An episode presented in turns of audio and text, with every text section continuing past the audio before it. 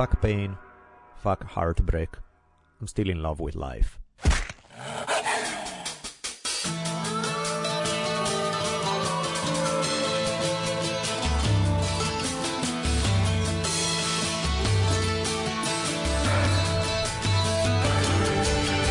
From the multicultural headquarters of the future capital of the free thinking states of America known as Los Angeles, this is the Drunken Taoist Podcast. Tonight, it's another mid month chat with Danielle and Rich, including batshit crazy believers versus master bullshitters. The return of Jesus and God to an Inuit tribe leads to nothing pleasant happening at all. Good behavior used as a ninja ploy to fool authority. Taoist parenting. Questionable financial advice. And the fine notion why live like a slave when you can be an outlaw? And now, asking you all to spread the words that corporations are not persons, I'm Rich Evers. And my partner in crime, the savage philosopher and middle finger of the gods, Daniele Bolelli, as we invite you to lower the lights, batten down the hatches, and prepare to open your mind. For the Drunken Taoist podcast begins now. Welcome back, everybody. Episode 111, 111 of the Drunken Taoist podcast. Can you, they just stacking up. It's like amazing how time flies. I know, man. Four and a half years. That's quite something. Well, Daniele Bolelli. Let's go play with episode 111. Excellent. Um, what do we do? We say thank you to some of the people who've been supporting us all along. You guys for listening. Uh, those of you guys who donated or bought uh, things like the t-shirts or used Amazon, you rock. That's Yes, you awesome. do. And if you haven't been able to do any of these, but you tell other people to listen, that's also sweet. So also, of course, Datsu Sara with the coolest hemp gear on the planet. I just gave to my dad as a gift. Uh, we got one each before the Datsu Sara hemp wallet. Yep, very fancy. Very cool. And of course, you know, I I really, really like Chris O'Dell as a human being. I like his philosophy. I like his products. I like everything about Datsusara. So it's very easy for me to fangirl about it all, not just because he has been supporting us, but for everything else. So awesome company.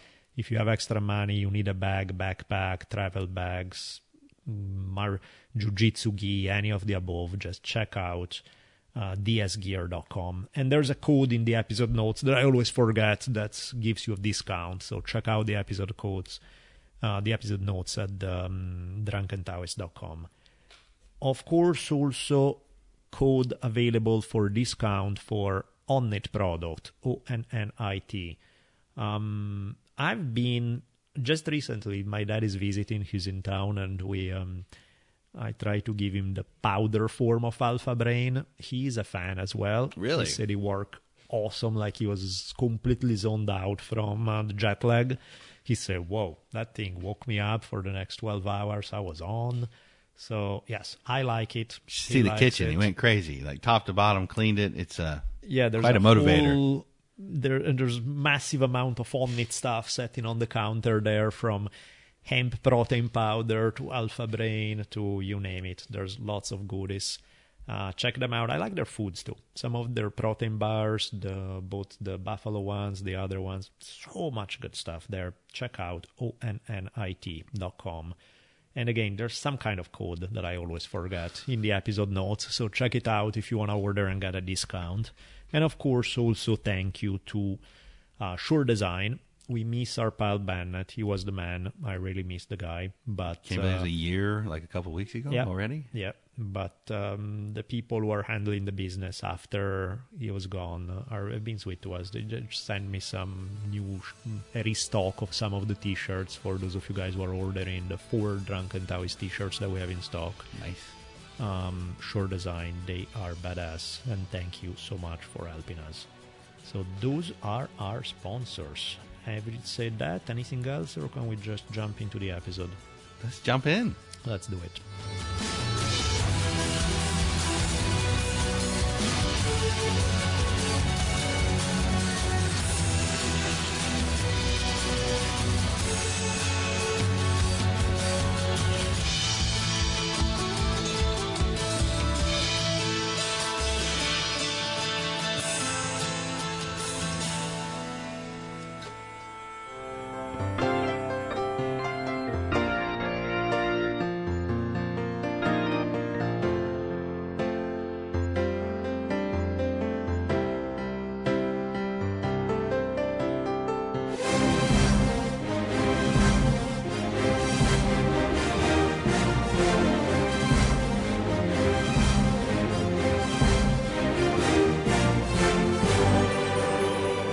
Because you, the listeners, deserve a little jammy, a little mashup every once in a while. On this week's episode, Bible time and story time are going to be mashed up into stable time. It's gonna be gro- glorious. This is exciting. this is not. Um, it technically is not a biblical story. That's why we don't put it in Bible time. But it has everything to do with Christianity, or rather a weird interpretation of. And it fits with the story, so I figure story time and Bible meet each other today in a great epic tale. Well, let me pull up my desk and get my notes ready. It takes place in Canada in 1941, in a place known as the Belcher Islands or something like that, where you know northern Canada on the coast, not exactly the warmest place in the world. Uh, minus 23 Celsius, which I don't even want to know how much that is in Fahrenheit. Is uh, It doesn't matter at that point. yeah, and uh, what is it? In summer, the hottest days are plus 10 Celsius. Plus 10 is probably what 45, Yeah. something like that. Double that. it and add 30 is what I always learned. So That's like- maybe 50. Yeah, that's like super hot day of summer. That's what you get, right? So they're up in the Arctic Circle. way, way, way up. Only the whole island is pretty much only Inuit hunters. You know, there's nobody else lived there. In 1920, at least at that time, in 1941, in 1928, the Hudson Bay Company, which apparently was still around, opened a trading post in the area. And this does not have a good impact on the Inuit hunters there because what happens is they start. The tricky thing about the fur trade, which is something that went on for natives and uh, Europeans since way back when, Is that natives will trade whiskey for furs. well, before you even get to that point, part of the pro- which you're right, that will be an issue. But part of the problem is native cultures were be- were built on a subsistence economy. You know, you hunt to No eat, leftovers. and yeah, there's that kind of thing. A capitalist economy, by definition, is built on numbers. It's like how the profits. When is that you want to stop? Never really, because the you can always come up with a bigger number that's better than a smaller number. Oh, so yeah. If we don't let them have lunch, then we can really make some money. Exactly. So the problem with that is that there's no stop. You know, a, a capitalist economy is built on more profit, more profit, more profit. You never get say, okay, I think I made enough. I think we stop here. That that's not the way the whole system is built. What do you think would happen to a system like that if it were to run amok and maybe everything ended up in the hands of a few? Yeah, in this case, it really doesn't work for the native European interaction because what happens is, of course, is that once you, for the first time, you're brought into contact with a capitalist economy that say you need to keep producing constantly, these guys begin to overhunt. So suddenly they are overhunting their territories, which then makes it less likely for you to have enough food to eat and stuff. And then, so, you know, the whole thing is bad enough as it is because this has been going on for a few years and now they're beginning to feel the effects of overhunting. The war, World War II is kicking in, so there are less planes available. These guys by now have become dependent on the trade and the trade is declining because they have less to trade and because there are no planes coming in since all the planes have been used for World War II. So these guys begin to starve. They they are always had a pretty marginal existence. It's a tough. It's nobody ever said being an Inuit is an easy thing as a traditional hunter, but now it's tougher as a result of these transformations. How long would somebody would I, thousands of years had they been up there? Yeah, no, in in this fact- configuration. It worked tough. You know, people certainly starve. But it always time, worked. But the whales yeah. would come in the spring, and we'd get them all, and we'd put them on ice, and Yeah, now not so much. Now it's getting really bad, right? So these guys are in a desperate time. Most of them are expecting to die at any moment. And in the middle of this context of super heavy stuff, somebody found that a Bible that had been translated by local missionaries into the Inuit language. And I guess one of the literate people in the community would pick it up and would uh, read passages from the Bible, which was completely different from their own animistic beliefs. But they were like, huh, let's check it out. So, one guy by the name of, uh, well, by the name of Charlie, because his last name is, good luck with that, Oyerak, I don't know, I'm guessing. 27 year, 27 year old guy, good old Charlie. He always, he's suffering from the short man complex in multiple ways. One, because he's short, one, because he's kind of low status in the community. And you know this climate of desperation that's pervading the community figure i can fix multiple things at once my low status my So after everybody get together at night to listen about the Bible stories for enough times, which is where our, our story become a Bible tale, good Charlie Oyerak comes out saying that he's Jesus Christ. Oh. That he's back. And he enlists his friend, a guy named Peter Sala, tallest man in the tribe and the best hunter, saying that I am Jesus and he's God.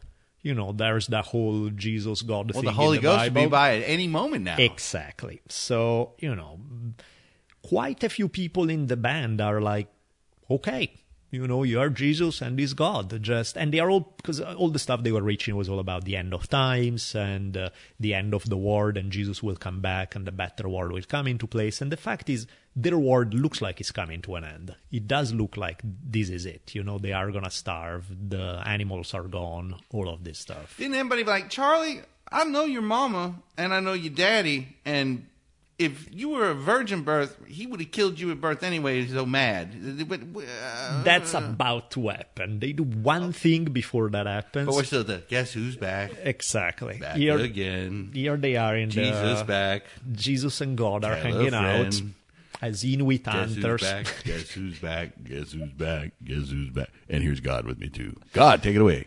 Yeah, which God, of course, is because he was one of the most charismatic guys in the area. So he figured if I just say I'm Jesus, nobody believes me. But if he would say he's God, okay, our odds have just improved a little bit. So you can already see how the whiskey had come in through the trading, and those two were off in a corner one evening. It's like, you know, we're gonna. And these two guys take it one notch up because then they proceed to start killing most of the dogs in the camp, which is what these guys need like oxygen because that's what you need to be a good hunter. You know, you need your dog packs. Now, on the down low, the they would sneak out in the night, and a few would be like, "Oh, what happened?" No, they kill them saying the apocalypse is coming. You won't need them anymore. We are gonna, you know, it's all gonna be good and great. Oh, oh my There's one God. young girl. In some version of the story, she's 13. Other people say she's 15. Either way, young teenager, Sarah Apalcock, says she's pretty mad because her brother had converted. Her own brother started listening to these guys, and she's like, this is crap. She goes to Peter Sala, the more charismatic one, God, in our story, and say, you're just Peter, you're not. You know, what are you talking about? Her own brother promptly whack her in the head with a stick and KOs her. And then another girl who had converted to this path drags her out onto the ice, grab a uh, gun, and just hit her with the barrel of the gun enough times to kill her. And then she'll promptly proclaim, I killed Satan. You know, the devil has just been killed. Boy, it's a slippery slope, and a, a, a few short steps from happy tribe Yeah, not so happy right now. to yeah the damn Salem witch trials going on Yeah. in your fair community. Yep.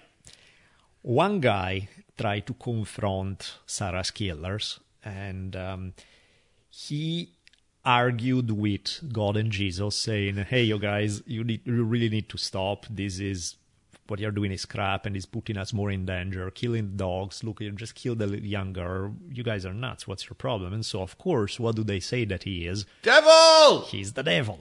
Correct. So he um get into a little scuffle with these guys. He runs off and retires in his own igloo, where the next morning God, Jesus, and another one of their disciples attack him and kill him. So we now have two murders on our hand based on the return of Jesus and God. The um, what do we got now? So the killing stops for a couple of weeks, while in the meantime, this one Inuit camp joins a larger Inuit camp on a larger part of the island. So you know these debates start expanding to other Inuits. Or the infection spreads, however Exactly. you want to see it. Good God. Exactly. And so, you know, they are they have to start over trying to convince them that they are Jesus and God and all of that and so on. So quite a few of them are actually convinced, which tells you something about human power of uh, why cults are successful is because people a want to believe in stuff. Yeah. b when they are under duress something that gives them hope is a huge huge thing. In this case at least one of them is this big charismatic guy best hunter in the tribe. So a lot of people start going with it and they start converting and feeling like yeah this is the real deal. This is what one of the men in the new encampment also has the other reaction, however, is the no, you guys this." are crazy. What Yeah. the hell are you? and of course, what do we got? We have, exactly. And so we have uh, another guy shooting um, his own son-in-law in the back. His son-in-law was the one who was the third devil. So, so the devil has been killed three times by now. You know, there was a started being a teenage girl, then he was the other dude, then we got the guy in the new encampment. So here we go. This is all sounding terrifyingly familiar. I don't know why. Why? because Jesus and God were screaming, "We are gonna make the Inuit great again." Yeah, pretty much. Yeah, exactly. It There's- just shows you, man. It just kind of, it's all been pretty crazy already. yeah. That folks can, you know, the emperor does wear no clothes, Mm-hmm. and he doesn't even have three thoughts to rub together. But Doesn't matter. he's our guy, and we don't get, and we'll ride it all the way into the sun. Doesn't matter exactly. That's pretty much what's happening here. In this case, And it's desperation, it's fear, Oh, a combination of you know change, a uh, crazy change that they weren't ready for. Their apple cart has been tossed over, and now it is time for the crazies to grab hold. that thing always works. It never fail. You know, these this kind of dynamics. You nobody ever loses money by betting on people's fear and hopelessness. You know, it's very easy to exploit. In this case, it's working. So, a wrench in the story is thrown by the fact that uh, Sala, or rather God, in our story, was recruited by this guy Ernest Riddell. Ernest Riddell was the manager of this tiny Hudson Bay Company outpost on the island, and he recruits God to be his guide. You know, take him by dog sled, the, some of the remaining ones, on a on a business trip to a larger Hudson Bay Company post further away on the coast of Quebec. So during when they get there, God confides in a local Métis guy, a mixed blood dude, who's like uh, who's well known in the Inuit community. He tells him, "Look, this is some of the stuff that has been going on on the island," and he kind of confesses openly about some of the murders. So then the Métis guy tells Riddell, look, the guy who just guided you has been involved in these murders. You probably want to let the police know what's going on. So Riddell sent this desperate telegram saying, um, three murders committed during an outbreak of religious fanaticism. Advise immediate investigation to prevent further outbreaks. And so after he sent the telegram, off he goes. He returns with God back onto the islands, but he's hoping that they will um, that they will that these guys will arrive quickly. The problem is it's the middle of World War II. There are no planes. This place is next to impossible to reach by regular means. So yeah, so the in a- snowmobiles are not going to be rolling up. no, not anytime soon. So yeah, probably in a few months we'll get there. Uh, Maybe. the place is completely isolated, right? By the time Riddell and God comes back, they find out that things have gotten much worse. Because in the meantime, uh, God's sister, or rather Peter Sala's sister, Mina, and at one point she had gone in a moment of super hardcore religious fanaticism. So he grabbed everybody, all the old people, the kids, everybody, told them in a misguided Wim Hof moment, she told them to strip down to nothing. Keep in mind, it's minus 20 degrees in February.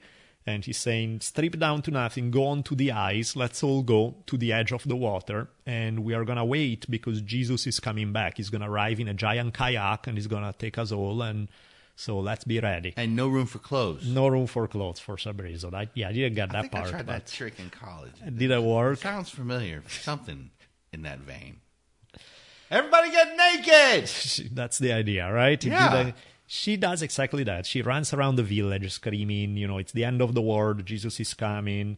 Um, and then she uses this dog whip, which is this pretty hardcore thing that can whack off, like easily take out an eye or whack off your ear to whack anybody who doesn't take off their clothes and The old whacking stick. yeah, and, and go out on the ice. Boy, get your hands off that whacking stick. Yeah. So she's this tough, charismatic woman. So a lot of dozens of women and kids, and they are freaked out. They are scared. They get out of the igloo. Some because they believe in it. Some they don't, but they go along with it. So off they go, and they walk up to the edge of the sea with open arms to meet their savior. It's a windy night. temperatures are insanely cold. The night of the lost toes. Yes, Wim. They haven't studied the Wim Hof technique well enough, apparently. So uh, Mina, uh, by the way, under the file religious fervor, but up to a point, she somehow keep her clothes on. So it's like, what's going on here? It's like if you believe it, w- w- what's happening? Where's to- the clothes? Yeah, that part. How many people are we talking about here? Eight hundred? No, no, probably seven. like the whole village was probably like 100, 200 people, and So she's she got getting, 40 like, of 'em uh. Exactly, exactly, something like that, right? Now, after a few minutes, some of the moms start realizing Jesus is not arriving, and, And we're my freezing. nipples are about to break off. Exactly. so they tell their children to get dressed again, and they struggle back to their igloos, uh, whatever many of their little ones could carry. But some of them couldn't move no more, so now they only have two hands for multiple children. You can't. So some of them, it's too late. Frostbite and numbness has already set in. During this experiment, six of them died including, and this is where karma is weird because most of Minas and Peter Sala's family are the ones who die. Um, their mom was 55 year old, one of their sister, and four of Peter Sala's kids all die. So that's a case of again karma, not really because you know No, yeah they were your- out first because they heard about it first. So they had Right. another nine minutes out there in the damn ice. yeah precisely so Jesus. Wow. So after he became aware of that when he comes back, he's not so hot about being God anymore. He realized, oh, damn, this is what it led to. You know, this is Well, what. he's God. Couldn't he just raise him from? the- yeah, apparently he's not so convinced that he could do it, you know, so that it's too late and it's.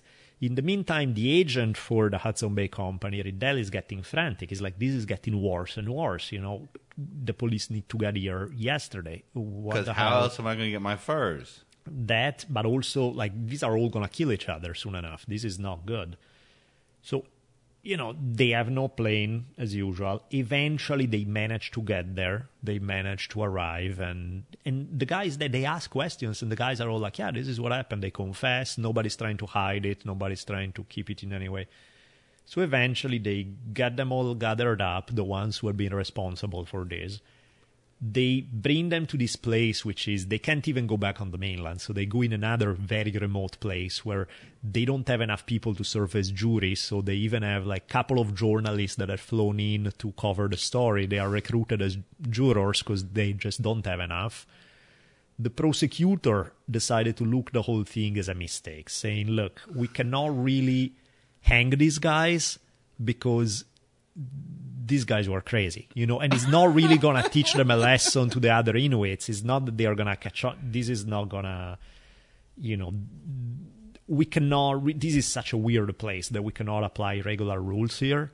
So in the end, they basically send um, most of them to one year in prison, and that's it. However, Jesus, Charlie Jesus, whatever his last name was, died of TB uh, while in prison whereas uh, Peter and their, his sister Mina are eventually, after they are released, they are exiled for the next long time because nobody want them no more in the community. And the way they handled it was weird. It's like they say that when they ask, it's like, yeah, you know, like why did you shoot that guy? It's like because God, had the devil in him. 'Cause What God- the hell are you going to do? God told me to. And it's like, and what about now? It's like, ah, turns out he wasn't God. You know, it's like, it's just very straight up. It's like, that's what we believed. And that's now we don't believe it anymore. Sorry about that. Fool me once, shame on you. Right? Fool me once, well, you just don't do that. The whole thing is so scary. It's not because Canadians are so nice. They're like, what's this all this killing about, eh? yeah, that whole Now, thing. I you mean, guys are quit that all this crazy talking. think about the insanity of it all. The what it takes for somebody, some dude with short man problem, to come up and say, "I'm Jesus," and before you know it, it becomes this massive event where a lot of people sign up for. They go along with it, with the consequences that it leads to. And then at the end, you can just say, "Oh, sorry, turns out we made a mistake. I'm not Jesus after all." That's a little weird. That whole dynamic. But it is- happens over and over and over and over. What, what was it? The the siege of Munster and all Oh, that yeah, of course. insanity. Where Of those course. people to everybody's starving, everybody's a skeleton inside, haven't eaten in months, and still Have you ever been around anything that's like straight up cult?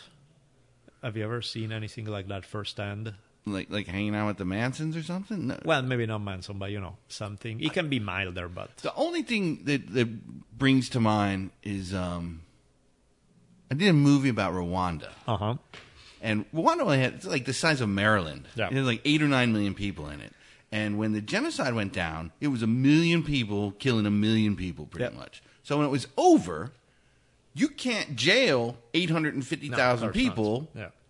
So they put these. It was a crazy name, Kachaka or something like that. Was a name for these trials you would go on because what their neighbors wanted the most when it was all said and done is to know where did you put my daughter's body. Yeah, yeah, of course. If I can have the bones, I can bury them, and it'll be okay. Yeah. So you would have to come in front of the community, who you chopped up with hatchets and whatever you had, Yeah. and say, "Sorry, I cut your arm off. Sorry, I cut your baby in half when you were running. But here is where But here's at. the bodies, and your husband's over here, and all the other children we put in the well." Wow. And if you would do that, you could move back into the house you were in. Wow. That's nuts. But I mean, that's a whole different thing. I think you have to experience some sort of insane level of loss. No, and I think that's the other part is the end of the tale about what happens afterwards. The Yeah. part that I'm intrigued with is the early part. The how does a cult kick in? And it's weird because I I remember having experience with like seeing even people I knew kind of getting inside something like that that lasted for a while before it clearly busted and everybody realized what was up. Wow! It And were was you even able to warn them? Like, don't you see what's going on here? Yes, and at the same time, it's weird to see the psychological dynamics because that you can't convince 'em. Powerful Yeah. to the point where it makes you think like, "Am I wrong? What am I doing here? Am I the one who's mistaken?" Because there's such a consensus around you that you start feeling like your way of thinking, "I must be crazy." Then, then it must be, and there's always an explanation to explain why you are lacking faith in the process and all of that. And there's that little voice in your head that start going, "What if these guys are right?" Now, clearly, in my case, it stopped that one second of voice that go, "Oh damn, these guys seem to, oh, they're all happy." I'm the one, particularly if you're in a shitty time in your life when you are not strong. Well, then you're really in trouble. that's when you're easy prey, right? Because you're not going to be easy prey when everything is going great and you are self confident and you Well, feel good. and that's not what the big blue building downtown is full of either. No, it usually works on uh, weakness, fear, uh, all of that stuff, right? Loneliness. And exactly. And when you see we found the way, just join us. It's all good on this side. It's like and you finally have a team that embraces you, Yeah, and we're all on the same yeah, page, and everybody likes you all of a sudden. Man, this feels nice, and all I gotta do is believe this bullshit, exactly. and then you start believing it, Oh yeah. and then you're in. Yep. And this was exactly. I mean, it wasn't exactly. Is this all a prelude that we're actually going to start the cult of Bolelli? Because we talked about this before. The cult of Bolelli is uh, the problem is I don't know I don't have um, I don't have a very predatory bone in me. I don't really you probably hire that guy. yeah I don't like the problem part of the problem to really start a cult is you have to do one of two things. Either you believe it because you're batshit crazy and so you believe your own bullshit, or you don't believe it and you're a master bullshitter and you're just doing it to scam people. Yeah. And you know neither one works for me No, unfortunately. it 'cause- doesn't work for you. I don't want to do that to anybody, really, ever. And so it's, uh, but it's weird the psychological dynamics of how weakness can make you believe the weirdest shit to the point. At some point, I want to do a history on fire, I think. I don't know when because it's far removed, but there's this, the story of this dude. I don't know how to pronounce his name. I probably should learn it by then. Uh, Sabbatai Zevi or something like that. Jewish guy in the, I'm going on memory, I want to say the 1500s, it may be give or take a century or so, um, who proclaims himself to be the Messiah, gets thousands upon thousands of Jewish people throughout Europe to sell all their property, to give up everything because they're following him on the promised land and everything is going to start over. So this is a mass movement that it looks like is going to be the next big uh, Western religion. And then uh, in the end, I mean, I guess this is a spoiler for our story if we ever cover it on History on Fire, but Didn't go down. No. Uh, I? Okay, No you know, rapture. I'll leave it at that. It's a great ending. I'll leave it for a future History on Fire, but yes, doesn't quite pan out. And these are a lot of smart people who sold everything they owned because they believed that the dude was the Messiah and that was the way to go. And That's a story that happens over and over again. There was one uh, that showed the the leftovers, uh, which is about like the rapture kind of happens Yeah. and two percent of the population disappears. Well, they opened this season with what was it called? The Great Disappointment of 1841 Yeah, or something. yeah, yeah, of course. And it was the same deal where this Yep. guy was like, he's coming and climb on your rooftops tonight, and you're going to be whisked away in the night, and like villages full of people Yep. join in, and in the morning had to climb back down. Of course, that's after having given all their earthly possessions away to their neighbors who Nice. thought it was fucking hysterical. Of course. That uh, no, that's my goat now. Sorry. wow. And so they go, Pastor, preacher, liar, man, what happened? He's like, math error. it was October 14th, not May. Right. Oh, okay. Just wait a few more months. Yeah. And it's going to be fine. And several of them will try again and again. of course, of course. But No, the human mind is a strange beast. It, it has the potential for some amazing, beautiful thing, and it has the potential for some really dark, weird crap. And especially over a point now, you know, when you think about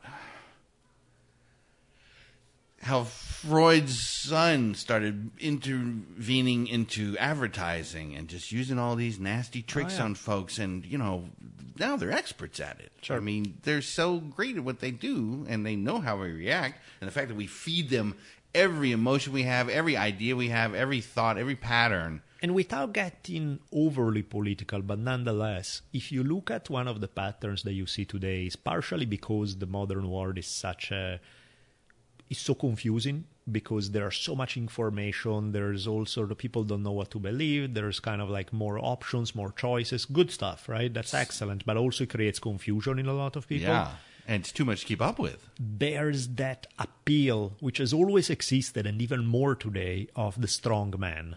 If you look at like what's happening around the world, the Putin of the world, uh, was the guy in the Philippines, Duterte, uh, Trump, uh, France. There's possibility of, in this case, the strong woman, but Le Pen. All of that stuff is, is pointing to the same thing. It's like the semi-dictatorial figure who's like, I'll I can make it for you." I can make it good again. It's all just trust me, and it's going. It appeals to human beings. You know, it just flat out appeals to something in human beings that's scared, that's confused, that feels like, where are we going? This is messy. This is crazy. All these transformations are taking place. Don't This you is- worry, Daddy's going to take care of it. Exactly. Just sit back. Exactly. Let me handle this for you. Yep. It's what Because it's easy. it is the same thing that makes some extreme you know why fundamentalism is popular because it's crazy you know when you think in the modern world with scientific knowledge why would religious fundamentalism still be popular in many parts of the world? And a lot of it is because it satisfies a psychological need that nothing else satisfies that you don't you don't satisfy via science you don't satisfy via reason you don't satisfy you only satisfy through this kind of fanaticism that can only be brought forward by a more fundamentalist vibe And when you talk about a population that's kind of worn down, Yep. that's just all this, it's been Easy 30 years prey. of disappointment and things just never going your way and promises that your day's coming, Yep. but it hasn't. But I'll take care of it for you. And I say easy prey, implying that the people doing it are not sometimes some of their own first victims, but in some cases they are. Some cases it's not just some scammer who's out to do. These are people who actually convince themselves. They took themselves into this role. They actually believe their own hype, you know. So it's even weirder because it's not just deception of others; it's also self-deception at play. It's humans are complicated. To Yeah, say we the are. Uh, It's just the, the, the massive capacity of us is unbelievable. It's like, I guess it was eight months ago when the Juno spacecraft was dropping into orbit over Jupiter. Yep. They were burning people alive in the Middle East. No, it's. It's like, it's really. That's exactly. and we have to make on. a decision at some point. Yeah. I would like to be on Team Space Probe myself. I think better things come out of that as we expand our knowledge. But seems to be plenty of folks that are fine. This is the way we've always done it. Something that comes back again and again as well. Totally. I mean, and it's it's getting to be that moment. Yep. I told you, our pal Dan Carlin literally was saying he doesn't know how to fix what we have going on right now. Yeah, that's and again, he's even just looking at the situation in the U.S. Yeah. but if you look even worldwide, which of course Look the circumstances are different, and uh, it's a mess. You know, It's a it's mess. pretty crazy, and which is why the appeal of the good-natured dictator uh, kicks in. You know, where it's like. I'll, uh, you know, kiss the children and take pictures while I, you know, the Putin model is hilarious because he's like such a media creation to some degree. The guy where he's like, He's like a I'm like, gonna a, like, be a, like a mafia leader than anything. totally there is that vibe he plays the character super Yeah. well you know he plays it really really well in italy there was berlusconi for a while who kind of in a more clownish way played the same role uh, But it got Putin him into is power. more like the real deal. Um, Duterte is like, you know, we'll kill all the drug addicts because we'll clean up. And I read the comments like a lot of people from the Philippines completely behind it, completely in support of it. And it's just like, wow, okay, that's interesting. And again, it goes back to that the weird places to where the human mind goes. In any case, so this was your tale of when uh, Jesus and God for a while dropped by in the uh, Atlantic Islands in Alaska. And, um, sorry, in Alaska, I'm drunk and delirious. No, I'm actually not drunk, just mild delirious.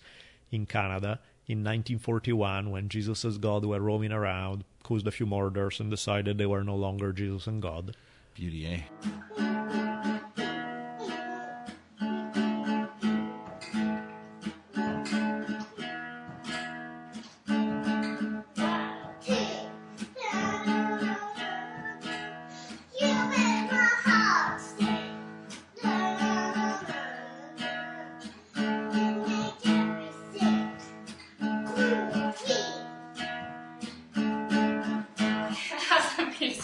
Isabella moment, boom, boom, boom.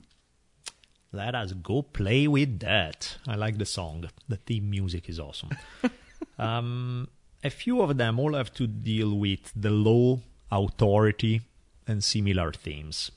So let's start with uh, Isabella received the report card, and I immediately noticed with dismay that she received a 4 out of 4 under the voice accepts and respects authority What? which I didn't even know it existed as a category or category or however the fuck you guys pronounce it, but that thing over there, I'm like, what in the actual fuck?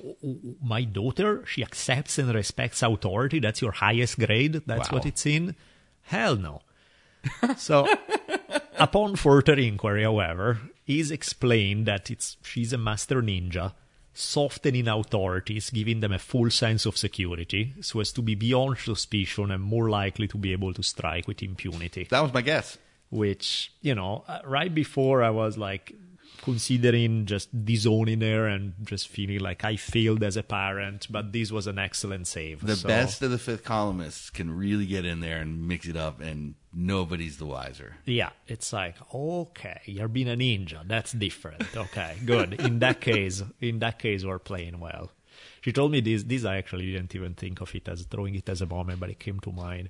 Sometime even bluffing and uh, the game she said some kid on the playground told her you know no girls in this area you guys get out and uh, she the, the kid i kid you not i guess when you're seven year old this line still works the guy went i know karate you guys get out and Isabella was doesn't know shit of martial arts. You know, she came with me a few times, but she's not really. She, She's she, seen enough to be able to pull she just walked up to him and said, "I know judo. I'm gonna throw you to the ground." And the dude just left and ran off, and that was it. I was like, "I'm glad the bluff worked because if he didn't, you'd be deep shit because you don't know how to do that." But Well, he shouldn't be hitting girls anyway. Yeah, so. sure, but still, you know, I'm glad that she was extremely proud that her bluff worked.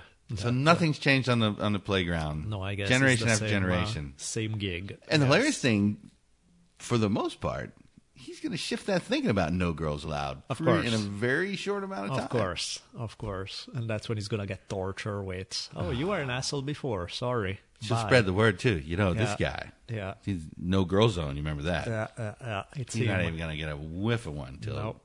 deep into eleventh or twelfth grade. as he should. Yeah, fool. So, yep, that's the gig. on um, authority still there we were having a discussion because uh, i saw her she was putting these sandals on to go to school and i said "Is- sorry i can't you know they don't allow open-toed uh, shoes in school they What are are they afraid doing? A lot of heavy metal work and afraid a but they are, table's gonna. they are always getting injured on the yard. It's always like the barbarian yard over there where they are like running around. People come back with broken bones. They do all sort. I don't know what kind of gladiatorial game are they having them practice, but bottom line, yeah, no open-toed sandals. Shit, my day, it was called either Smear the Queer or Dodgeball Yeah, or you know course. all sorts of like really yeah, epically yeah. violent. Whoever's got the ball, hit them. Yeah, I was there one day and I saw this kid took a 12 feet slide on gravel with his knees, where it was just like, oh. And one of the guys was there, like the assistant, whatever, was overlooking the yard, was kind of like, oh, okay, get up. You know, it was just like, who cares, deal with it, you know. So I was like, wow, that's a little heavy. But uh, in any case, the no open to uh, toed shows uh, thing, Isabella was like, no, no, it's okay to wear them at school. And I'm like, no, is seriously. I just got the paper they sent at home. They said open to toed shoes are against the school policy. She, She was kind of Jedi puzzled, mind 'cause she was like- what she was doing. Policy? What the hell is a policy? I'm like, it's like school law, you know? And she's like, and she got smiling really big. And she's like, really? Yes! I wore them at school and I didn't get busted. And then she started jumping up and down singing, I fought the law and law lost. And uh, so she was fairly pleased with herself with that. So that captured this particular vibe of uh, Isabella and their complicated relationship with authority. On one end, clearly deferring to it for the sake of playing a good ninja, and on the other hand, uh, not so much. Clearly getting off on uh, tricking out. On the authority line, there's. I have to play it for you. There's this Mongolian group, not the usual guys. Not, Oh, another uh, set. Yeah, uh, yeah. Because because of that, somebody sent me a link. That like, made, made make you the, the biggest expert on of Mongolian, death music. metal. Yeah, it's funny. These guys were not. This is more the traditional stuff. Oh, okay. It's awesome. It sounds very much the same. I mean, they still have this rhythm that's all like kind of like feels like horses running. Three quarters through the song, all of a sudden they really slow down. They, I think. Led Zeppelin, Stairway to Heaven would have had, uh, you know, this weird mix of fast and intense and mellow and delicate. It has a Mongolian tweak to it. But in any case, so these guys um, the lyrics are awesome. It's the it's this whole song about their national robin hood. Is like some variation. I forgot the guy's name but he's like outlaw stealing from the rich giving away. And among the lyrics i'll quote some because they are too good. It says hierarchy strict rules i won't obey this tradition why kneel down like a slave i'd rather be an outlaw no one owns this beautiful planet. I can go wherever I want, thanks to my horse. So all we need is a horse. That's where that's where it's at. Doesn't sound like a bad place to start. Yeah. Why kneel down like a slave? I'd rather be an outlaw. That's like my philosophy of life right there. That's I dig it. So so yeah, that was um, a glorious moment. And under the file, he had a Mongolian expert. In this case, it's not Mongolia, it's Tuva, which is nearby. It's technically, it was Soviet Union, but it was right at the edge with Mongolia. Right. Somebody also sent me a link. Oh, check out this uh, female singer. She's a female throat singer, and um, I checked her out. Sure enough, I actually knew her. Uh, she was a lady I met in uh, Italy way back when, and I remember this was 20 years ago when I had my first book in Italian.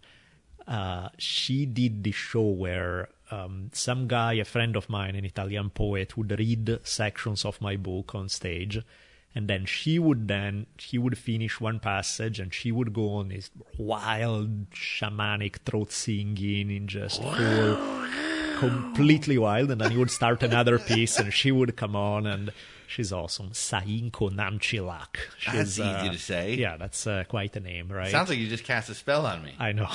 I may have. Sim Salabim, motherfucker! the story is that they say that the women cannot do throat singing because they say it makes them infertile. Now either this is not true or she started throat singing after because she did have a daughter. So it's like either one. I don't know which one. I didn't check which one came first so i have no idea. But in any case she's a What You- a you know what, possible actually- connection between your larynx and your uterus. I have Could no they idea, but- all that vibration makes them ovaries just jiggle like crazy. I and don't know. Come Uh, you know, I haven't. Uh, when I tried, my ovaries didn't do it, so I don't know. mine are I'm still rattling, sure. so it's kind of the opposite problem. I see. You know what? We should use. Uh, I'll I'll give you a song by Sainkho. We'll put it at the end, uh, um, at the end of this episode, so you guys wanna get a feel for it. She's so good. She's such a good singer. And I asked her a couple of years ago. I emailed her saying, "Hey, do you mind if I use one of your songs on the podcast?" And she was like, "No, no, go for it and stuff." So. uh, Then I always forgot to use it. This seems like an appropriate time. this is the to- moment. To and if she has out. any Clash covers, then we really got something going. That we have no, she doesn't, but uh, but yeah.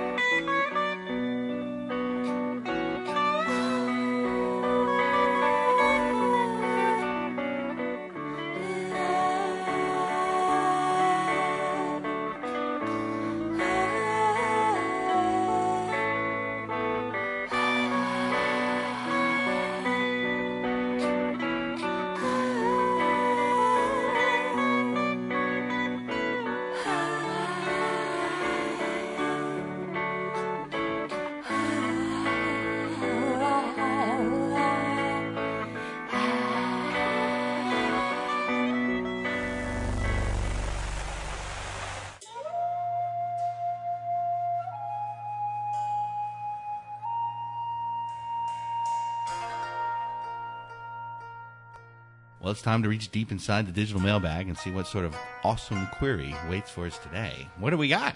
Um, some poor lost soul that will go unnamed ask me for my ideas about investing money or financial advice, and You've come to the wrong show. Thanks. Next. let, let me explain my idea of how you make money grow, okay? Because this is what I practice, and any minute now is gonna work. So it just trust me on this. It is what you do. At night, you light a candle and put a couple of dollar bills on the floor next to the candle. Mm-hmm. Just, then you leave them alone. Well, no, sorry. Before that, you put on some Marvin Gaye Let's get it on. Exactly. And then you go to bed. If everything worked out right, the next day there should be a quarter next to those two dollars. At the very least. It's uh, unfailingly, you know, you just need to get them into the mood. You need to get them, you know, a little candlelight, Marvin Gaye music playing. And before you know it, those two dollars are gonna be two dollar twenty five. And from there you're gonna grow from there and it's I swear, man, I don't know why it's not been taught in uh, business school because this method is, I mean, it works for everything else. It works for all the animals, the humans. Why not for dollar bills? I think that's a solid, solid way to approach our question. I bought a uh, a, a money toad Hmm. in Chinatown in San Francisco about 15 years ago. And if you face him towards the door or something, Mm-hmm. money will come your way. I like that. Does that work tremendously well? Not worth a shit. No, I'm But told. I remain hopeful because Ronald Reagan told me as a lad, Uh-huh. with his new fancy trickle down economics. Oh, yeah, any minute now. Well, it's been 30 years, so there ought to be a fucking deluge. At any moment, it's just money. Because uh, apparently there's a big bubble of money right now waiting to work its way down through. I got this meme on uh, Dan Carlin's site of some people. Uh, there's, uh, I'm showing Rich right now. There's this image of the proverb. Dan Carlin referred to this image all the time about what's Lucy the girl's the name? football. Lucy. Lucy and the football, right? Putting the football in front of Charlie Brown and convince him that this time it's gonna work. And every time he goes to kick it and she pulls the football back. And and the caption here says, if you if you cut taxes on the rich, they will invest that money and create jobs for everyone. And it seems rather fitting in this scenario, but They forget about that step where it all goes to the Cayman Islands and no one sees a nickel, and they don't even have to pay taxes on it. And uh, we can't even go down this. road no, right we now. don't. Well, let's keep it. You know, the, the the solid recommendation would be to start investing in your 20s. Mm-hmm. You know, I- think this twenty one thousand stock market. There's no way. There's no actual value there. I mean, what is Facebook actually worth other than a list of names and all the information Sure. they've stole? There's no like money value to any of that. So it will collapse very shortly. But No, I what they've always told us is, Yeah. you know, start with stocks and bonds and a smooth portfolio of different risk levels and These people haven't studied my method. Candlelight, Marvin Gaye, two single think you dollar might be bills. after something else at the same time with that move. I think that's how it's gonna work. I'm going to interview the, the, the orgasm counting gnome and see what he knows. Yeah. Why isn't he down there rooting on those dollar bills? That's, I think, the missing piece. That's why it hasn't worked yet. Damn. Within the orgasm counting. Well, I'll bring my money toad over and maybe he can croak with them to, to That would get be everybody in excellent. the mood. That would be great if that was the way it worked. Yep, that I'm a fan of that concept. So yes, go. You guys can thank me when you're all millionaires. The real mystery is why people put up with it. And it's obvious what's going on. I don't think anybody's been tricked in the past 30 years. It's hard. I guess it's like because these are issues that go so far beyond the individual level Yep. that it's a mess. It's that's why I'm finding I'm kind of bugged by this. I mean, my whole Facebook feed is like non-stop politics all the time, and I'm like, not mine, but you know what I'm reading from other Yeah. people. Oh, yeah. and I'm getting like people i see people fighting and yelling at each other and this and that and i'm like i can agree with some and disagree with the others but the point is at the end of the day did anything change because of what you guys just argue about because the reality is the game is played at a level where this shit is not having an impact on anybody other than ruining your day and getting mad. So I kind of understand some of the people are like, you know what, I don't want to just even go down that path and dealing too much with. I think it's weird. It's like I will do it because you want to be informed and you want to have a vague sense of, but there's also a very clear limit that you hit quickly. Of What the can I possibly do? Exactly Yeah. where there's a sense of powerlessness where it's like maybe your time is better invested on something where you actually have an impact on reality rather than something where you're just bitching about things that you can't control it's um It's a tough choice sometimes. It is. But It it, gets is. so frustrating Oh, sometimes. me too. just to see I'm the first one one to break. I'm, I'm the first one to break my own advice, and then I do get caught into it when I shouldn't. But oh well. In any case, I don't think I don't think that letter was properly. Um, I don't think that's what he's hoping for. It's a N- little- not quite, huh? Too much brutal honesty right there. Sorry, my man. You know, I apologize. We've been out here almost twelve years, and uh, you know, with kids and everything, and college, and all this sort of craziness goes on. I, I still to this day am happy if I can have five dollars at the end of the month. Jesus, that's rough. Yeah. And I think a lot of people are in the same boat. I read somewhere Yeah. that if an emergency were to arise, to put six hundred dollars together is beyond the means of a huge chunk of our population. I believe it. I believe it. Which is why then those places, the you know, advance on your paycheck for 125% interest Yeah. work where there's business in it. Oh yeah, because then you can sue them and chase them for all the money that, that continues to accrue till the end of time. Yep, absolutely. It's a beautiful system. Wow. Well, the Muslims don't allow usury. As Don King would say, only in America. No, actually, the problem is it's not. It's not only in America, but be- that's beside the point.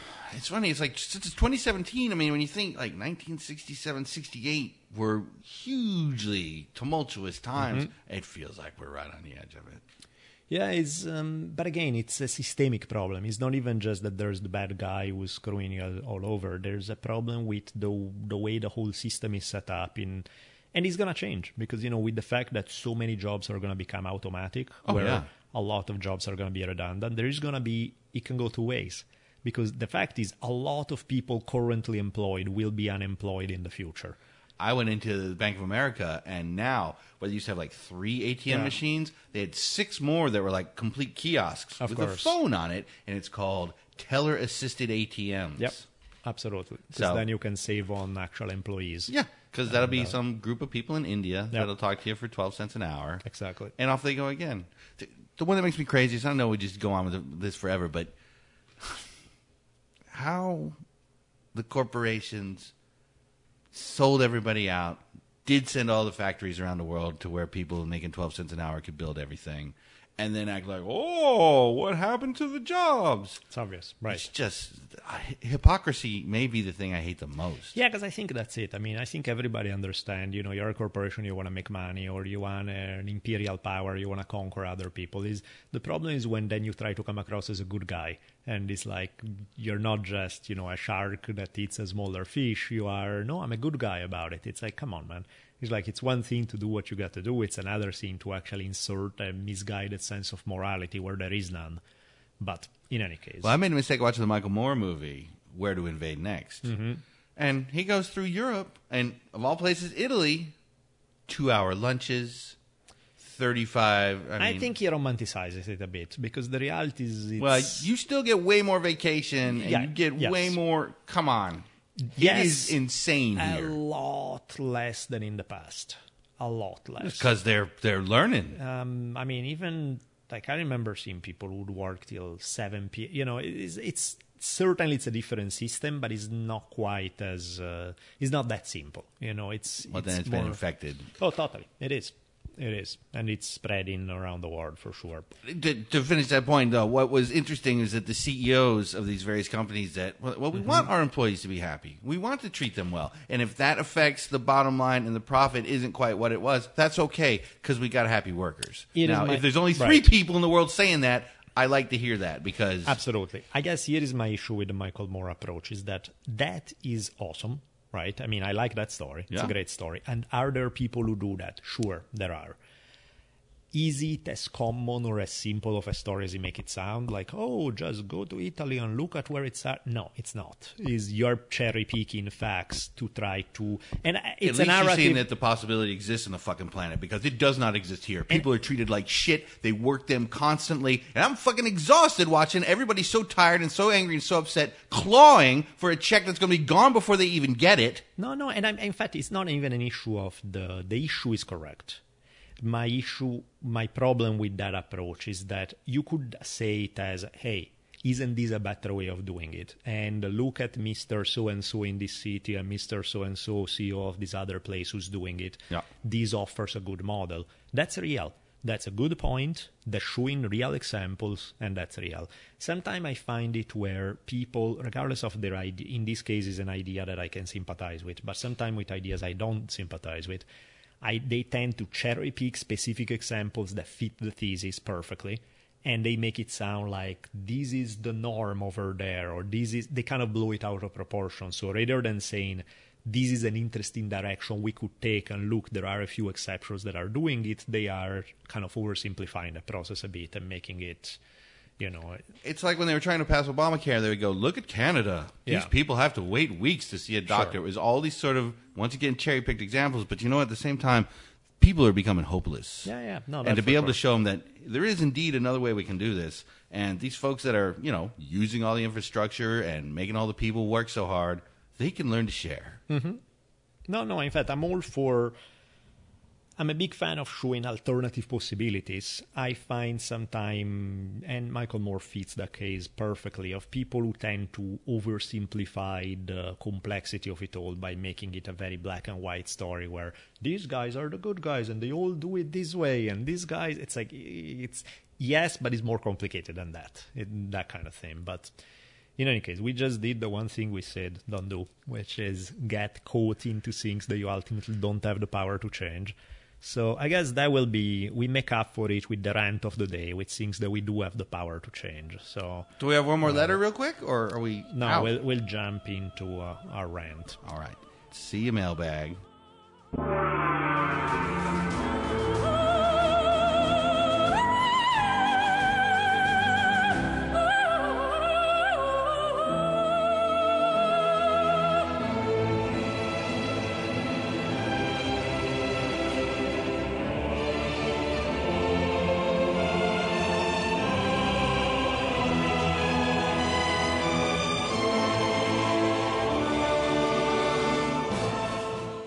Before we jump into the rant, uh, we just had Sara Frazetta on, so this is quite fitting.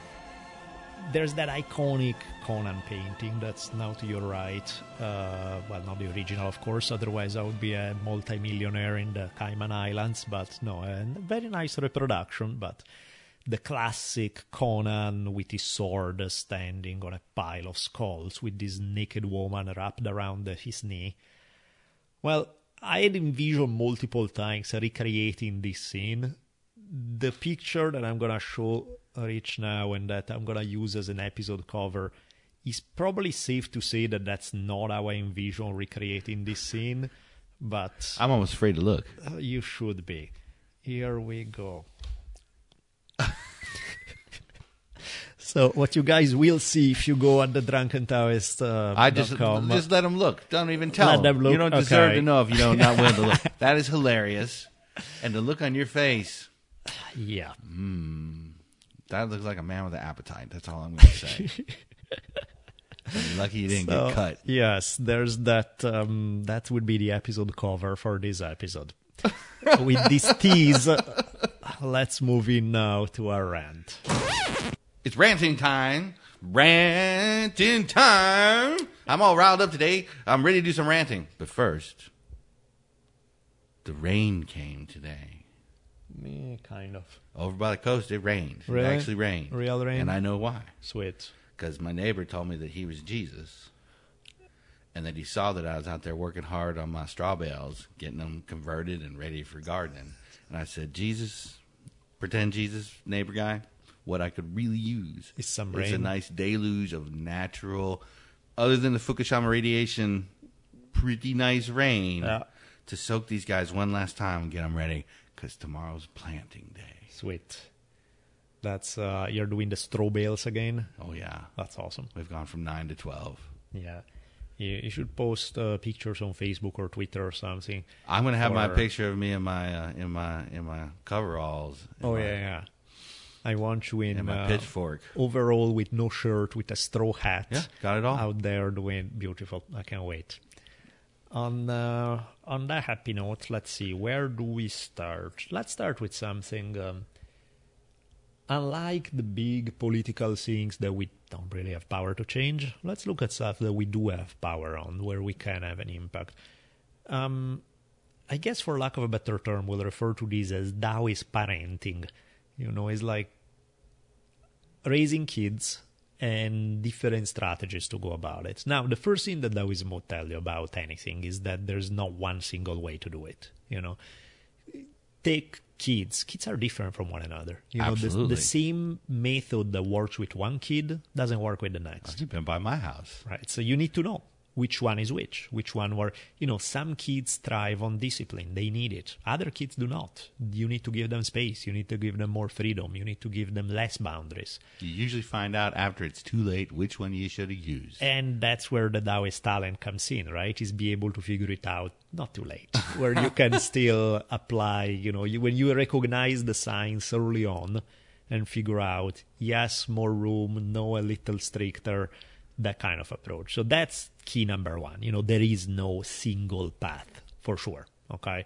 There is the, the one thing you need the most is awareness and intuition to be able to figure out what that one person in front of you needs, which is why no child raising manual can ever teach you what you actually need to do because that kid in front of you is not just average kid xyz that kid in front of you has its own unique personality weirdness and all of the stuff that goes with it and you need to tailor your style to that kid.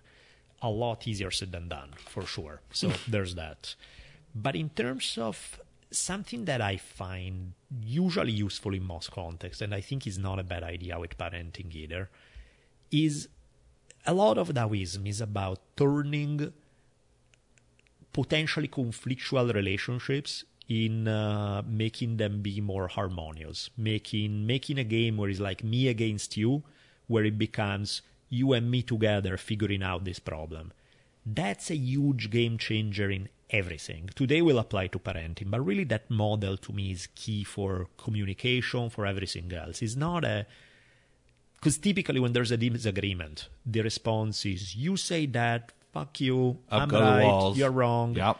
Up goes the and of course when people feel criticized, their guard goes up. Yep. And so they are less willing to listen to any suggestions you may have.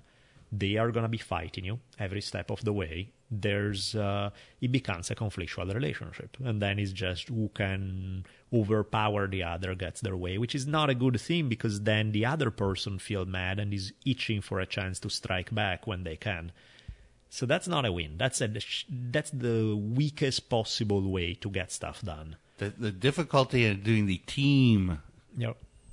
concept is sometimes one member doesn't want the same outcome. Well, but that's the point. To me, in terms of wanting the same outcome, it needs to start very broad, right? To me, it's like sometime with one thing that I've done with Isabella that she seemed to really like is the message I would give her is not you need to do this. Is look, we want the same thing here. And we do. It's like, no, but you want to do this. I want, no, no, no. We want the, sa- the same thing is we both want you to be happy and we both want you to be safe. Can we agree on that, right? We want to make sure you're okay. But how am I going to go drinking with my friends? Exactly. The question then become not a, I'm telling you, no, shut up because I'm your father. The question becomes, let's think it together. If there's a way to get it done where you can be happy and safe, let's do it. I don't care what it is. Go drink with your friends. Go do whatever. But don't drive. Yeah, if we can satisfy condition A and condition B. Yeah. If we can't, then it's dumb because you can get really hurt, you can get in a really bad place, you can get so I'm all for you get whatever it is that you want to get by going out drinking with your friends or whatever else. I'm all for you getting it.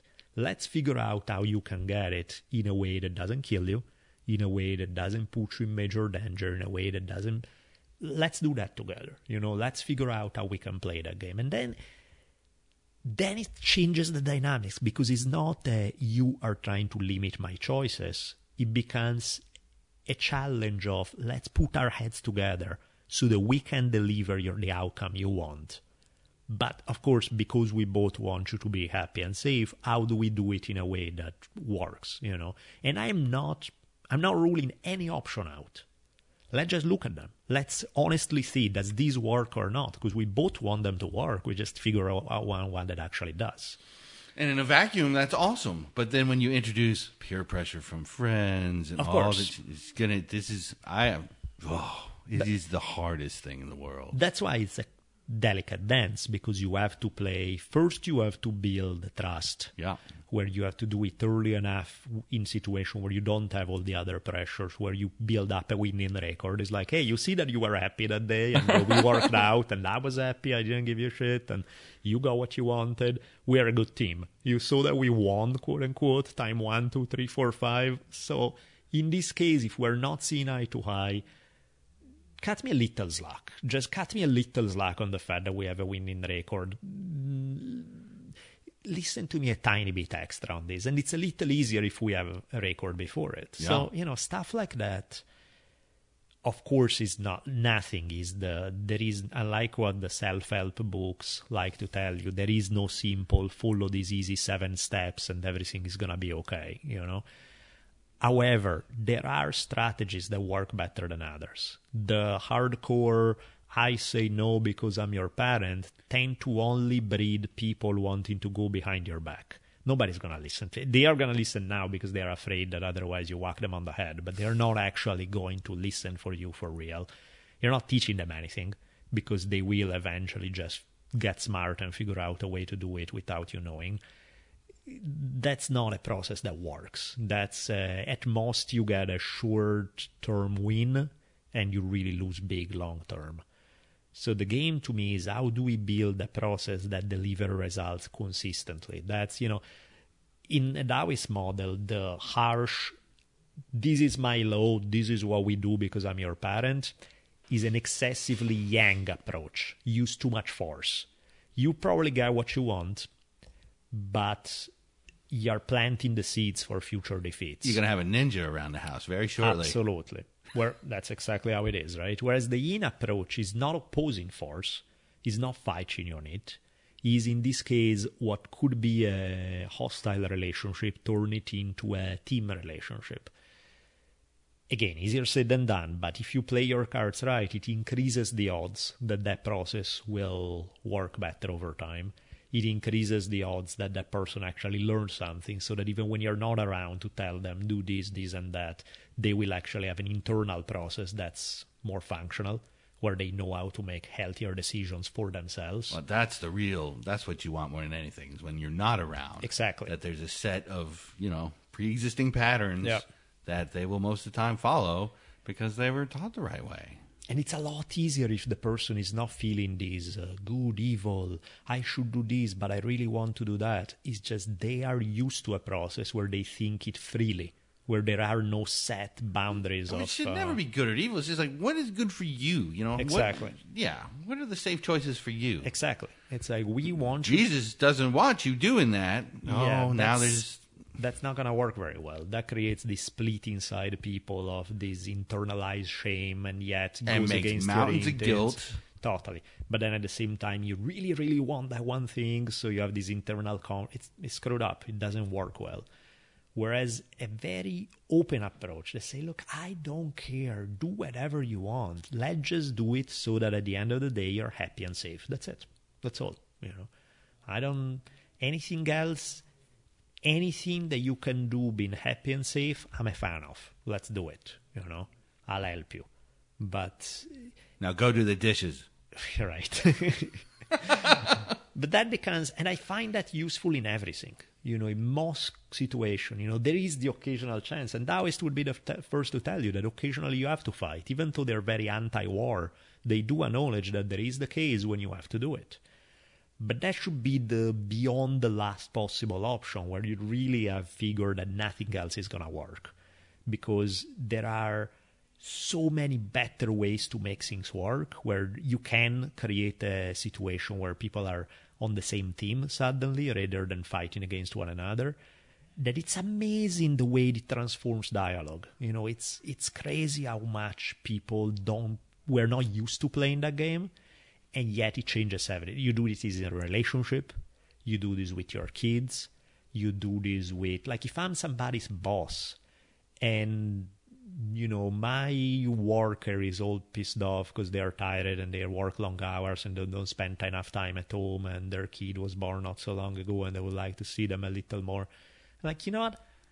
I don't care that you're at work 40 hours a week or 50 or 60 i care that this stuff gets done so if you can get this done for me, I don't need to see you for the next three weeks. Just go to the beach with your kids. As long as you somehow find the time to make sure that the project that needs to be done is done and is done well.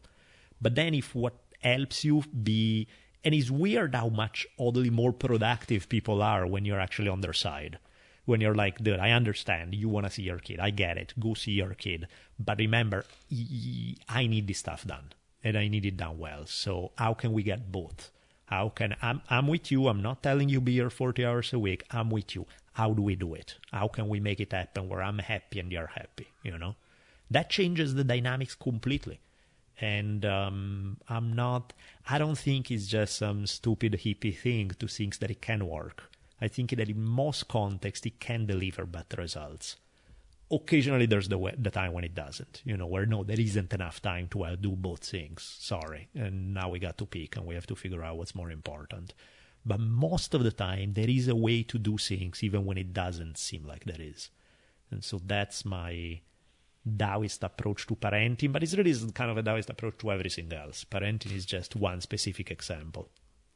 Well, no one pops up from their deathbed to say, "I wish I'd worked more." right? It's like exactly one, which is why I think I did have at one point I had a boss at uh, UCLA. I was working in a tutorial lab. She was awesome because she had this attitude of like, look, if students are happy, I don't give a crap how much you're working or what you're doing. As long as they're all happy and their grades are going up, that's that all I care about. joints being handed out in class. It's like their approach was, I do not care how many hours you you get paid, whatever you want to get paid. Okay, the hours you claim are the hours you have done, as long as the result is delivered. So you can do up to I don't know twenty hours a week at this part-time job. If you work twelve and you claim twenty, I don't care, as long as the result is there. And I was like, this works really damn well. Makes me want to make sure that the students are happy and their grades are going up. And I get what I want by, you know, not working so damn hard at the job I hate. So I'm like, suddenly I like this job a lot more. you know? It's strange that we don't do this as much. It's not that hard of a concept. And I think it can deliver much better results in just about every field. Well, it's really going to be important as you know those automated jobs where you can't just do it at your speed or anything like that. Like when you're sitting on a damn assembly line, Mm-hmm. Yeah. just laying bolts onto something. Yeah. You have to be present. Totally. You can't not be there. But those are the jobs that will be gone. It will disappear quickly. Yes. So yeah, it's going to require a whole different management style. So check that out. Here is a UA moment of a different approach that we can try to definitely to raising your kids, but really to probably everything else.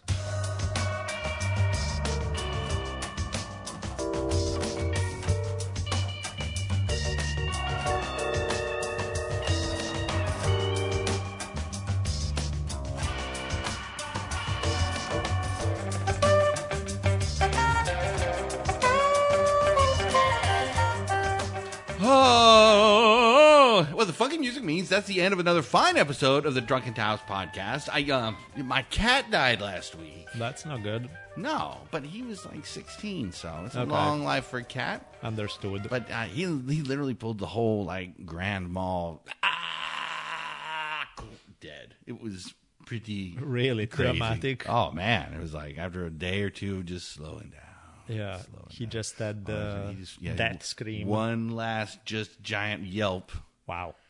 Massive seizure. And this is from a, a creature that had pretty much just been curled up and you know Right. slowing down. So it was very dramatic Freaky. and just literally dead. Wow.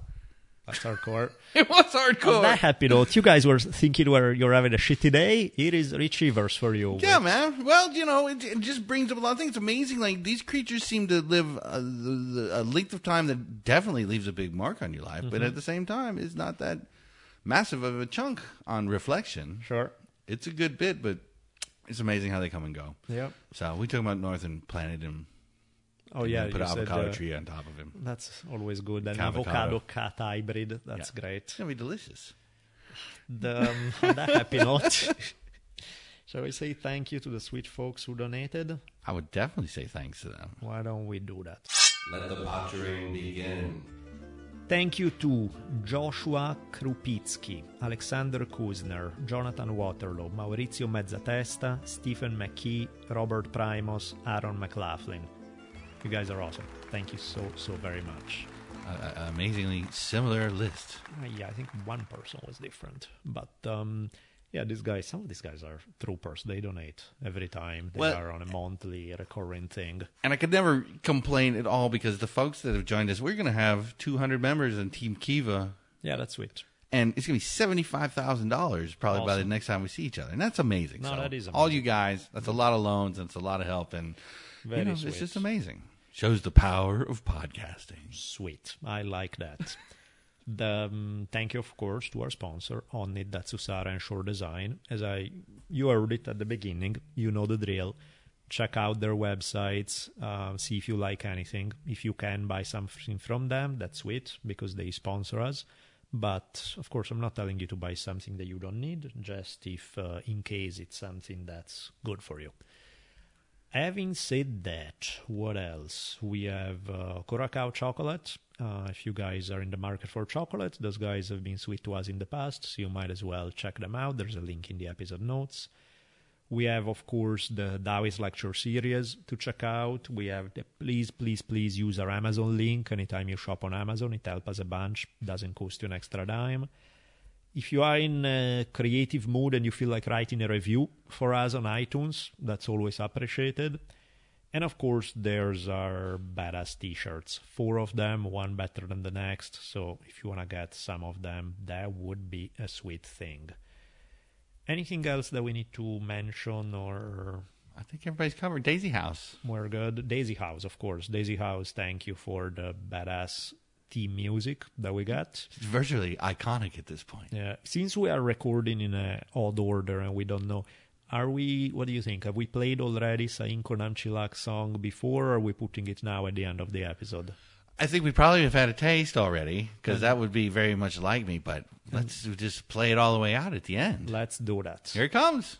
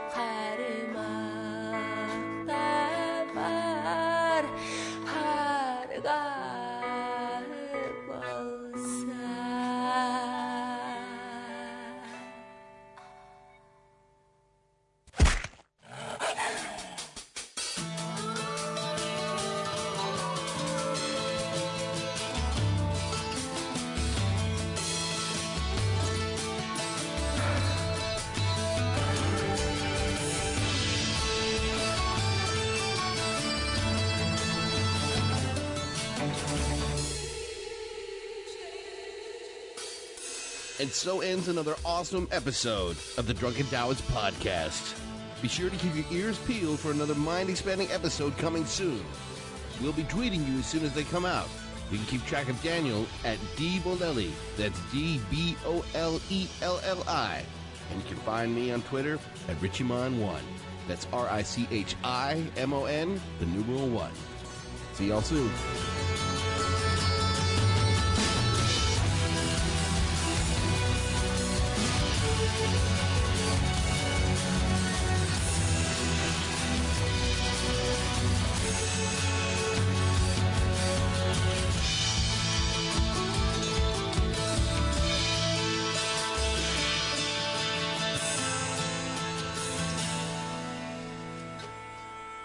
Maybe I don't want to hear this. No, you don't. In questo caso, in questo caso le provvidenze di Dio Duncan showed you the way, yeah? Oh man, isn't that scary to think? Nice. So don't kill people, do that instead.